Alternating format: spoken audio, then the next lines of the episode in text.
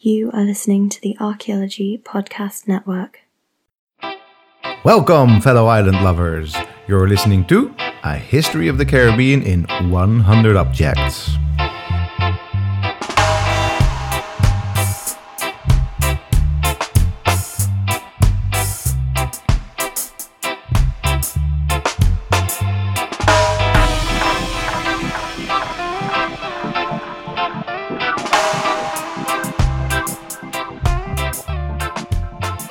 This is a podcast about the rich history of the cultures and societies of the Caribbean, told through objects from the earliest period to modern times. I'm Alice Sampson, I'm a Caribbean archaeologist and a lecturer in archaeology at the University of Leicester. And I am Angus Mole. I'm also a Caribbean archaeologist, and I'm a postdoc gone wild. I'm a rogue scholar, if you will, Alice. Oh, yeah? Are you no longer at Stanford then, Angus? No, no, no, I'm not. I have escaped the ivory tower, and I am now officially, once again, a brain for hire. I am uh, recording wow. this from the comfort of my own home, uh, as you can see through Skype, but the other people cannot. Which also means that, you know, sometimes it may be a little bit uh, more background noise here than you're used to in my home, because of course the ivory tower was nice and quiet, but your own home, there's also lots of lively sounds here. But that shouldn't matter.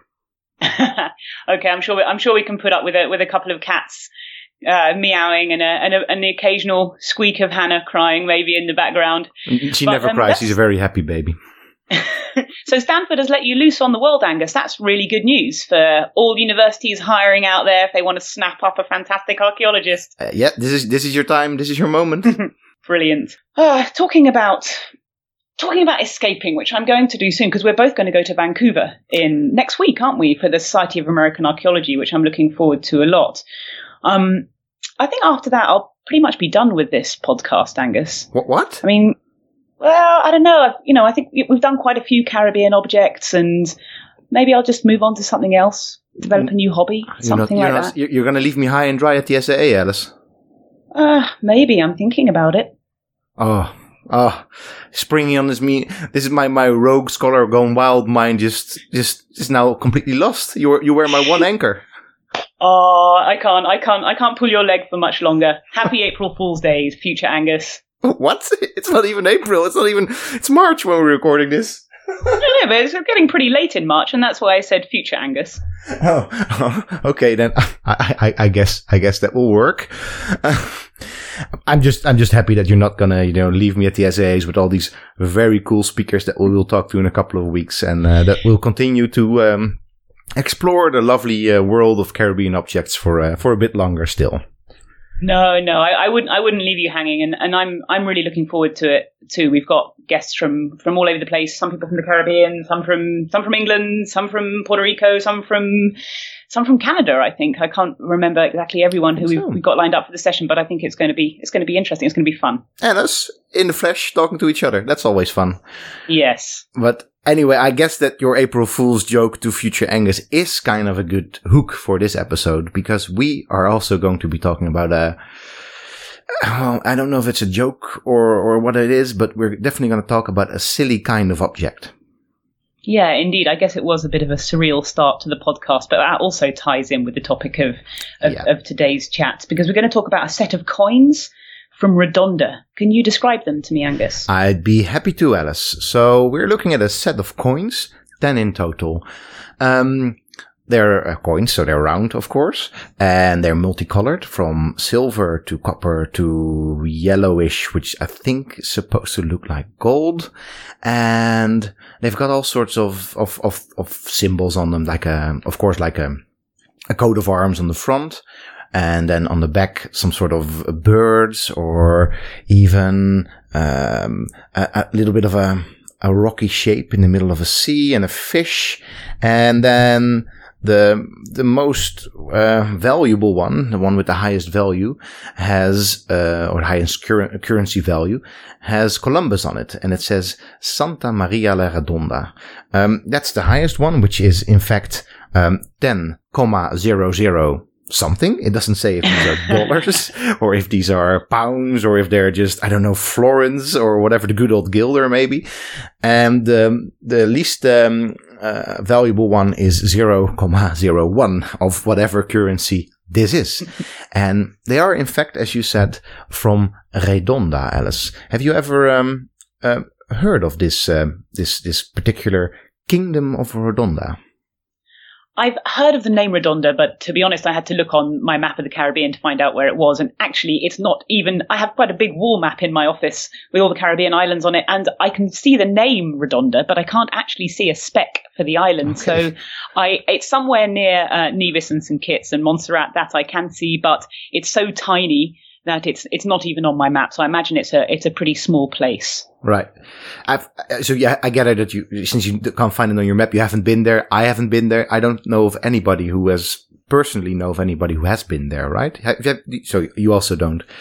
So it's kind of a mystery yeah. island there, uh, in sort of wedged in between uh, Nevis and uh, the west of Antigua. Do, do we know anything else about it? Maybe from such uh, scholarly sources as Wikipedia? Yes, well, the highly scholarly and trusted source of Wikipedia tells us that it is, in fact, a very tiny island. It's an extinct volcano, um, and it's a the, a, a, the remnants of, a, of, an eroded and extinct volcano, and it's quite it's quite a it's quite a, steep island. I think it rises to about sort of 300 meters above sea level, and has sheer cliffs um, all around it, especially on the on the western side, on the leeward side of the island, um, and it looks it looks pretty treeless as well. It looks quite barren. Um, there's an area of grasslands that slopes um, down to the east. Um, but it looks like one of these sort of small islands, maybe a bit like Mona, um, mm-hmm. in which mm-hmm. there's no sources of fresh water and people rely on rain. I don't know. I mean, I can't imagine anybody living there. No, right. That's also, I, I knew of Redonda because I very carefully read Alistair Bright's thesis in which he remarks on it. And he, because he did a thesis on the, the, the Lesser Antilles and he remarks on that it is in fact discovered by Columbus on his second journey in 1493. I didn't go back to the to the to the diaries of that journey to check if this is in fact true. I'm just going to trust Alistair Bright on this. And mm. according um, to to him, Columbus called it the island Santa Maria la Redonda or the Round Holy Mary. Which I guess if you look at photos, you can sort of see that it's kind of a round thing. I don't know how Holy Mary it is, but it's definitely round for sure. And according to Columbus in the voice of Alistair Bright, it was not inhabited uh, at um, the point of, of discovery, quote unquote, by Columbus. And I really don't know of any archaeological survey or excavation there either. But do you, Alice, or if people listening to this know, uh, we, we want to know, right? Yeah, no, I, I don't know anybody who's who's done any archaeology on Redonda, but it, I'm, I'm, yeah, I'd be intrigued. Probably, if, if anybody has it, it would, you know, you have some nice connections to talk with them uh, from with your work on Mona, right?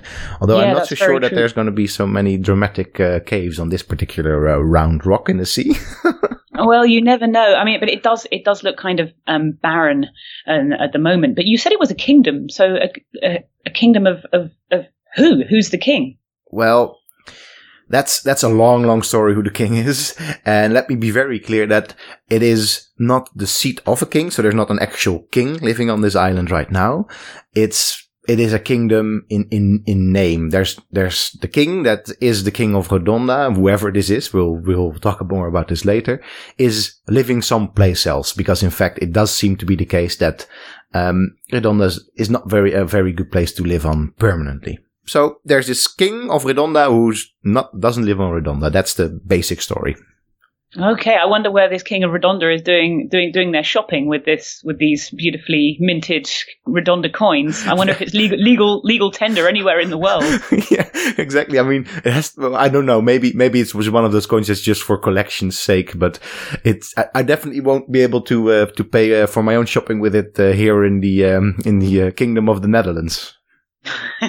so tell me more. Tell me more about this kingdom, Angus. Well, you know what, Alice? You know that I think you've got a much lovelier reading voice than I. Um, so I'm going to let you, in fact, read the story of the founding of this particular kingdom.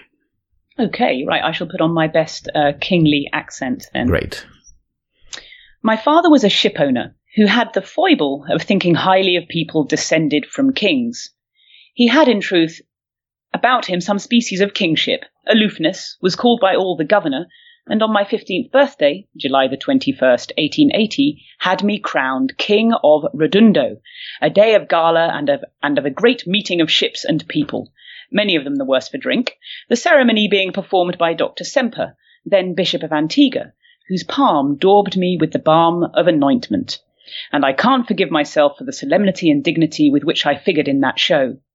For what is a king without subjects? Redondo is a rock island of scarcely nine square miles, and my subjects were troops innumerable of boobies swooping steeply into the sea like meteors streaming, with eleven poor men who gathered the boobies' excrement to make guano, which is a type of manure. And these were American people. When I imposed a nominal tax upon them, they each and all refused to pay, nor had I any means to compel them. Moreover, not long after my coronation, the British government, apprehensive that America might annex the rock, annexed it itself, i.e., it stuck a little flagstaff on it. And though my parent irked heaven and earth with his claim of priority, there the flagstaff remains. If it has not gone to heaven on some gale's gallop, there may it ever remain. I have scaled to that rock's very top and looked abroad at blue eyed beauty. Well, that's very poetic, Angus. It and is. that's uh, that's, that's then a, lengthy citation then from the works of someone called M.P. Shiel, um, who wrote the Shielography Updated Part Two. Right, right, right. Well, somebody else put all the, put the Shielography together, but he indeed Right. write this this piece of uh, piece of text, and um, you can already see that our story starts somewhere in the the late nineteenth century when uh, a man called M.P. Shiel um, uh, claims that he's the um, sorry, Math, not M.P. Shiel, but Matthew Dowdy Shiel His claims, father, yeah, yeah. exactly, the father of of Shiel, the person you, you've just read from, um, is claims that he's the first king of Rodonda in 1865, 1880. I found on uh, the page of information that came together with the coins online. So upon the death of uh, Shiel Senior, um, it's likely that MP Shiel somehow somehow or supposedly anyway, inherits this title of King of Rodonda or King of Redonda, as it is actually called. Um, but it's kind of funny because he never really makes this claim that he's the King of Redonda until much, much later in life. Um, it is important to note that the Shiels had a very Caribbean background. Uh, Shiel Senior himself was probably the son of an Irish officer and an enslaved woman. And it is likely because they were, uh, the family was living on, on Montserrat. And it is likely that Shiel was vaguely aware of this rock somewhere in the ocean that, uh, Shiel Senior, I mean, that, that probably nobody had claimed officially because, you know, it's not very important. Um, it didn't used to be very important. Uh, nobody, nobody lived there. And so he just probably went there and took it for himself. Maybe he made his own flag. I don't know. That's not, that's not, um, we, we, that's not preserved. We haven't got a flag of Rodonda, uh, f- that was made by Shiel himself. But he claims it and he claims the title of King of Redonda. Um, after the death of, um, Shiel Senior, Shiel Junior, MP, Shiel becomes, uh, King of Redonda. And in 1885, he moves off to England.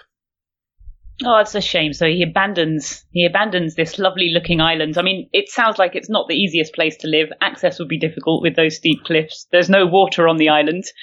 So yeah, it's it sounds like quite a quite a marginal place indeed. And but I like the story. I mean, it's quite absurd and surreal that someone would just go to this island, claim it for themselves, get indeed anointed by a bishop, and then try and claim tax from people who were working there, presumably for a pittance anyway. If they were if they were mining guano, I doubt they had any any any they, they were not people of means necessarily. So yeah, I can imagine this kind of absurd situation in which he's going around with a clipboard asking for tax contributions from from people who do Maybe- not recognize him as king. right. It it seems like it seems like the like the Tea Party all over again, but then the, we have the Yeah. Guano Party. Indeed, but maybe maybe for our listeners, Alice, because um, what what is guano? And you said it's a type of manure. How how does this work? How does one mine manure? Well, M- MP Shiel refers to uh, the huge number of boobies, which are a type of bird, seabird, on the island, and um, basically guano is is the manure made from excrement, or yeah, the, the, the accumulated excrement of birds or bats. And there are many uh, Caribbean islands uh, which have vast quantities of, of this guano on them. For example, the island of Mona as, as well, where, where I'm working at the moment with, with, with Jago, has did used to have huge reserves of guano or sort of mineralized guano in the caves there, and that they, that was exploited throughout the 19th century by various uh, companies extracting this stuff and selling it for fertilizer, for agricultural fertilizer. There was a mm-hmm. huge demand for agricultural fertilizer in the 19th century globally, um, and also then later on for for making um, um, bombs and explosives because uh, yeah, phosphorite is a is a is a key ingredient of that, and you get that from guano as well. People who worked in the guano industry, the, the workers themselves often often worked in uh, appalling conditions. It's a very unhealthy job. Many of the people that worked in worked mining guano in the Caribbean were just recently emancipated slaves or itinerant workers from all over the world. So I imagine that yeah, he, uh, that that MP Shiel talks about um, well, he expresses surprise at there being Americans on the islands, but in the 1850s, the United States um, claimed many uninhabited islands the world over under the Guano Act to say, you know, if no other nation had made a claim, then and there was guano present, then it would become um, a, U- a U.S. territory, and um, and they basically gave themselves the right to mine guano all over the place. And this happened in a lot of islands in the Caribbean, in Navassa, for example. I think there's a PhD student at, at um, Syracuse University or William Mary or Doug Armstrong is certainly supervising a PhD student who's looking at the guano industry in in, in, in the Caribbean. So that's okay, that's cool. it's a very interesting topic. And I guess yeah, Redonda sounds like one of these small little guano islands. Well, um, you know what they say, Alice, pecunia yeah. non olet, and um, the same goes for actual shit too. yeah, if you earn money with it. So, uh, uh, but I guess that you know mining manure probably was a, li- a, little bit below the stature of an actual king of Redonda. So I guess that he never really took up the um, the guano uh, business himself, and um, Shiel instead moved off to uh, to England. Um, interestingly, and for me, completely inexplicably, um, he dropped um, the L so Shiel, you write it in his father's name and his uh, na- last name by birth. You write this with double L, but for his nom de plume, Shiel became a writer in England. Um, he actually dropped the last L from his name, which is you know, why would you do that? It's not like we're oh we're not onto you now. You you lost the L. we haven't got a clue who you are. Anyway, that's just one of the very many weird things that uh, we can say about Shiel, because well, I mean, in a way let's not ridiculize the person too much. He is somewhat of a famous author in England. Had you ever heard of him before, Alice? I've never heard of MP Shiel, but I shall I shall look him up. Did he write anything good? Well, um, he wrote, uh, mostly he started out writing a lot of short stories for, uh, such publications as The Strand. Um, for example, ones, the top ones that I could find on the internet were called Empress of the Earth and The Yellow Danger, which, as you can sort of, uh, understand from its, uh, particular title, were very, um, anti-China works of, uh, of fiction at the time. We're talking mm, okay. the early 20th century right now when he sort of broke through and really started writing these things. Um, he is most famous for uh, a novel called The Purple Cloud, which is a last man or apocalyptic novel in which some sort of weird black and white spiritual forces wage a battle and influence events on Earth.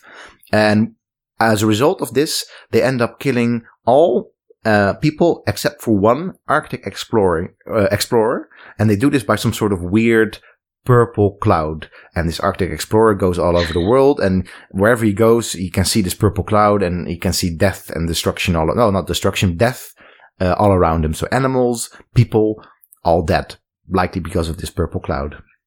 Jefferson, uh, the man is called Jefferson. He goes on to trek across Europe and he just he's the last man, right? So he just burns down whole cities like London and Paris, and he just endeavors to build a golden palace for himself and God. Uh, on his trips, he also finds uh, a woman in Istanbul or then Constantinople, and of course, this woman is bare naked, um, and she also desperately wants to repopulate the earth with him. Um, Jefferson, being a good, uh, good Englishman, of course, first declines and doesn't want to have anything to do with it, asks the woman to cover up, but for some reason, this purple cloud keeps following him. And finally, for some reason, apparently Jefferson concedes to then repopulate the earth together with this woman. At least I have to be a little bit honest here. That's what the synopsis of this particular book told me because I read a bit of it and I was not very impressed. It's very egotistical and uh, a bit weird for my taste, I have to say. Yeah, indeed. He he sounds quite an egocentric, megalomaniac character. Maybe he spent too long alone on that small island. I think I've just uh, removed uh, his name from the from the list of authors that I will be looking yeah. into. Yeah, there Not seem to be some some connections between the protagonist of the Purple Cloud and uh, and MP Shiel himself. yeah, for sure. he seems to be quite an eccentric um, character. But I, I, I read uh, recently, or I, I, I leafed through an, an excellent book called The Atlas of Remote Islands 50 Islands I've Not Visited Nor Ever Will by a German writer called Julia Schalansky. And I think this was a book published in 2010. It's a bit of a coffee table publication, but it's fascinating because there are quite a few sort of similar stories in this book about people um, uh, going to a remote uninhabited island and self-styling themselves as the, as the ruler of that island. These are usually men, um, it has to be said, who, who claim to be sort of a king of, of, of, of these places. There's one particular story which quite intrigued me of a, a couple of Frenchmen, maybe a couple of French sailors who, who end up on an island in the, in the middle of the Indian Ocean. And even though there are two of them, one claims to be the king and enslaves the other and keeps him as a, some sort of servant. Oh Which is the tragedy of these man. stories aren't very edifying. These stories aren't very edifying. So may, maybe poor um, MP Shiel, King Shiel, um, went a little bit crazy uh, on on this island of Redonda, all on his own, issuing his own currency and taxing people who thought he was really quite strange. Well, I have to say, it um, doesn't look like Shiel was the one who issued this particular currency because this currency that we're looking at right now, these coins that we're looking at right now, they're from 2009 actually. So that means that apparently uh, there were kings after King Shiel, um, and it's in fact true because. Um, uh, after his death, uh, passed on the title to another quaint character, I guess, called John Gawsworth. Have you have you heard of him? Nope, haven't heard of him either. it's just another literary figure from the long and rich literary history of your island, Alice. Oh dear, betraying my ignorance. so he was a poet and a writer. Um, a small-time war hero during, as all these poets and writers were during uh, World War II. Just John Gawsworth. Um, but uh, in, on top of that, he was also a fan and the literary executor of Shiel's um, uh, literary estate. So as part of that, he apparently passed on the title of King of Redonda to himself. That's nice, you know, you're just passing, passing out pages and hey, there's this, this, this little title of king. I'll just keep that for myself. Thank you. And, uh, John Gawsworth styled himself King Juan or King Juan the First. And after that, it, the story becomes kind of complicated. Yeah, I see. I, there's a whole list of nine different kings here. Not a single queen among them. Clearly, there was no no no woman who uh, felt she wanted to claim the the, the throne of of, Redonda. Of, the round Holy Mary. Yeah, yeah.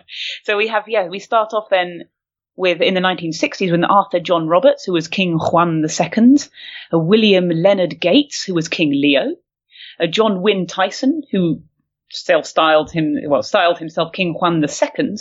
Then we move on to a Javier Marias, who was King Javier, a Max Leggett, King Max the First, Robert Williamson, King Robert the Bald, Hmm. and Michael Howorth, King Michael the Grey. A lot of hair references here. Giancarlo Ezio Noferi, who was His Royal Highness Giancarlo Ezio I of Montedoglio. Now that is a title that's worth inheriting. Yes. And uh, last in line, and presumably the, the, the person who, who got the, got the coins um, uh, minted, is a William Leo Timlin, who um, is known as His Majesty King William, um, who reigned on Redondo, uh, Redonda from 2008 until until today. Is is is King William? Well, is His Majesty still King of Redonda? You read it as if it's a nice chronology of kings, you know, like like you have in the, the history of England, the kings of England. Like you know, you have a king for seven years, then his head gets chopped off, and we have a new king. That's not really what happened here. So there are actually, if you look at the list, Alice, there's Oh, lots yes. of kings that are in fact to date are king of Redonda. So to date, uh, King Leo um, has ruled from 1989 to today, and Javier Marias or King Javier has ruled from 1997 to today.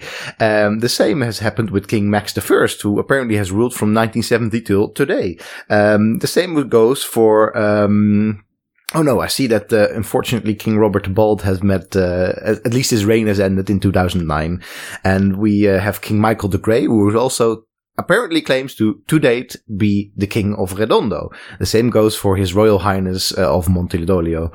So, yeah, it's kind of complicated. And I think the, the real trouble with this kingly war of, well, not even succession, but just, just this war for the throne of Redonda. Um, and a war it is, Alice, because you should look on the internet at the Kingdom of Redonda and there are a lot of websites out there and a lot of official looking documents in which all these individuals are claiming that they are the true king and the other ones are just claimants.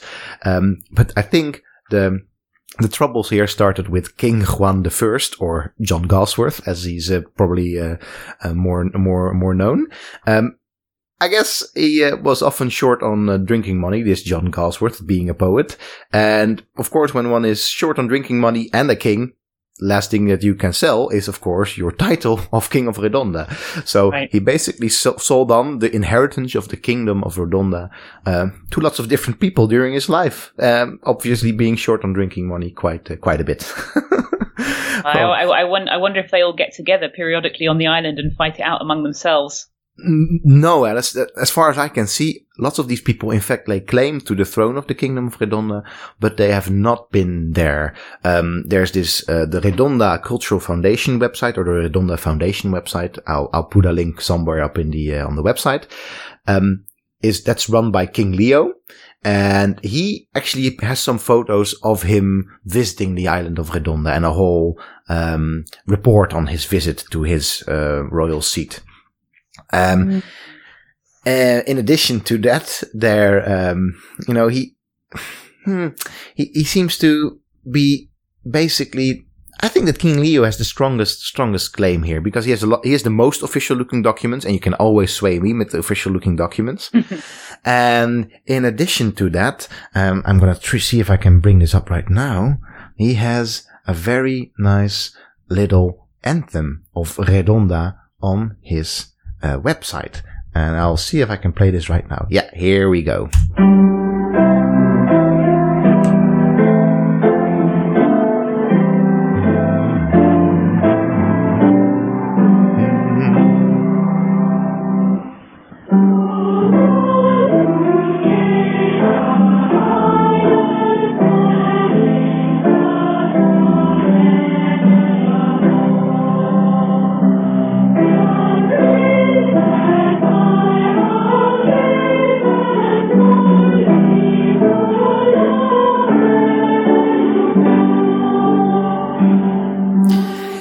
So I, I don't know um, which which choir he. I, am sure that wasn't the choir on the island of Rodonda itself, because only the boobies sing there.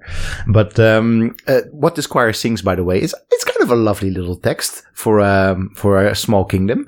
God, who gave our island soil in trust forevermore, grant grace that by our faith and toil we hold our heirloom heirloom pure. That's it's kind of nice, isn't it?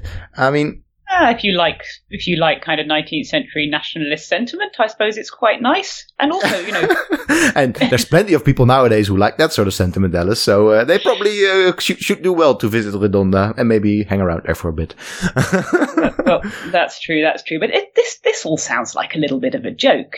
I mean, legally speaking, is Redonda actually recognized as a kingdom internationally? I mean, I don't know, Alice. I'm I'm I'm not a lawyer. I'm an archaeologist. I mean, if we have lawyers uh, listening to this show, feel free to chime in on any of our commentary channels and uh, let us know if this is actually such a claim actually holds up. Mm. Yeah, I mean, look, just looking on the on the Redonda website, I can see they they it, they call they call the island a micronation, which is an entity that claims to be an independent nation or state but is not recognized by world governments or major international organizations. So, yeah, I, I, I suppose if you if you are a citizen of um, Redonda, you're in effect stateless. Ah, yes. Yeah, the mm. micronation. That's that. You know, you know that actually because I that's actually how I first found uh, found out about the Kingdom of Redonda. I was for some strange reason, I was just Wikipediaing about micronations, and I found out about the Kingdom of Redonda. Do you know where they also have another micronation, Alice, in the form of an island, uh, right off the coast of your uh, own island? It's called the Principality of Sealand. It's uh, really yes, it's in fact uh, an oil an old oil rig uh, out there, right. or an old maybe not not even an oil rig. I think it's an old radar station that they used for uh, piracy, pirate radios back in the day, and still nowadays is its own, well, by its own declaration, its own sovereign state. Also claimed to be recognized uh, accidentally by uh, by Germany. It's a strange story that we don't have time for right now, but it's you know. so Alice, Principality of Sealand, Kingdom of Redonda. What is it with the English and their imaginary island kingdoms? I don't know. I really don't know, and I've never heard of Sealand, but I will. I I, sh- I shall look it up.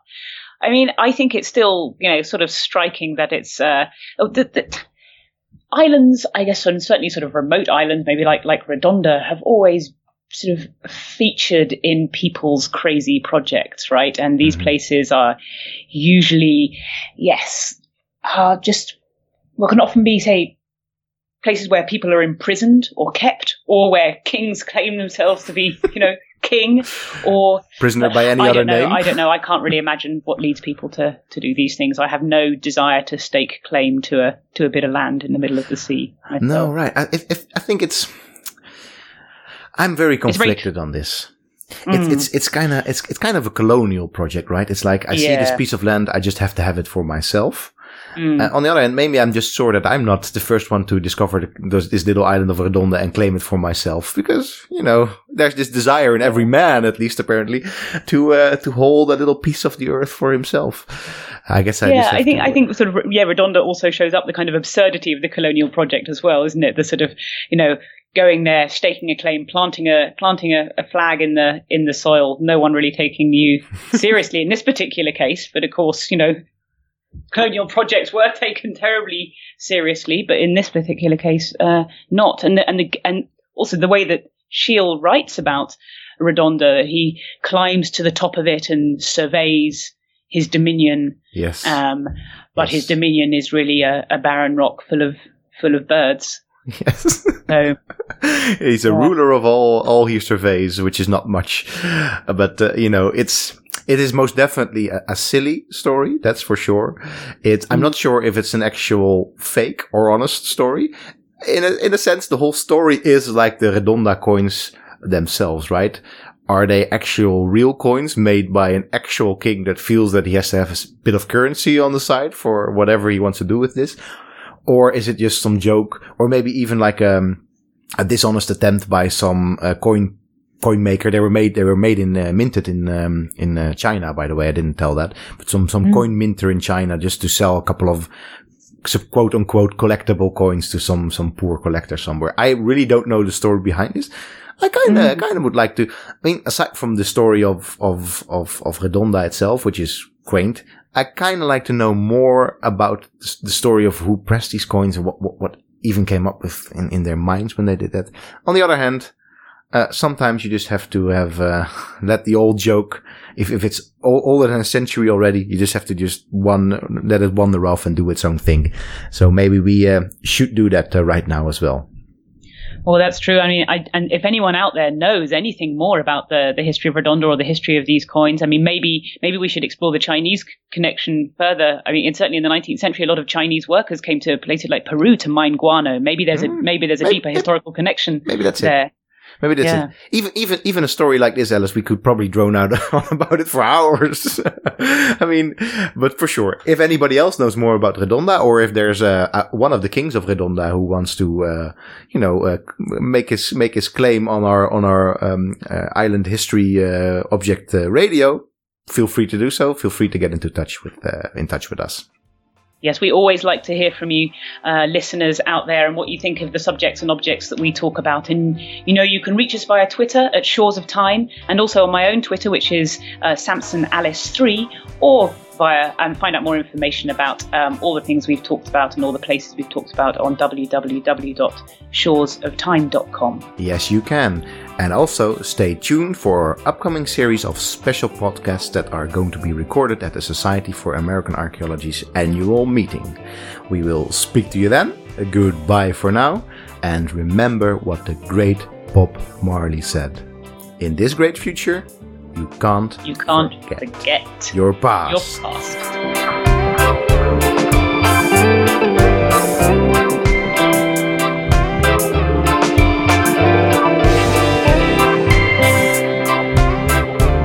Wouldn't it be wouldn't it be great if one of the Redonda kings got in touch with us? It would be. It would, it would I, I, I I reckon it, I reckon they're going to be some kind of nerdy local history society uh, stamp collector, coin collector. Oi, are you are, are you now messing with King Leo? Off with your head, Alice. Off with your head.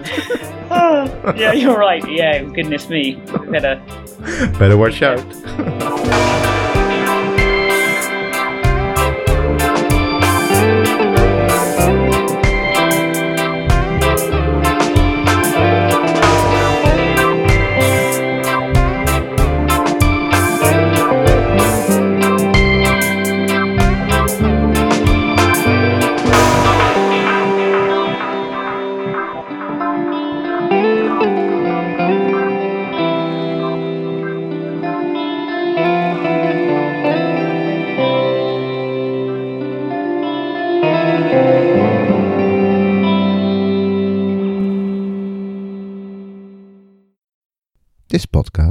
Of the Creative Commons under the Attribution Share Alike 4.0 International License. And it was made possible thanks to a Rubicon grant from the Netherlands Organization for Scientific Research.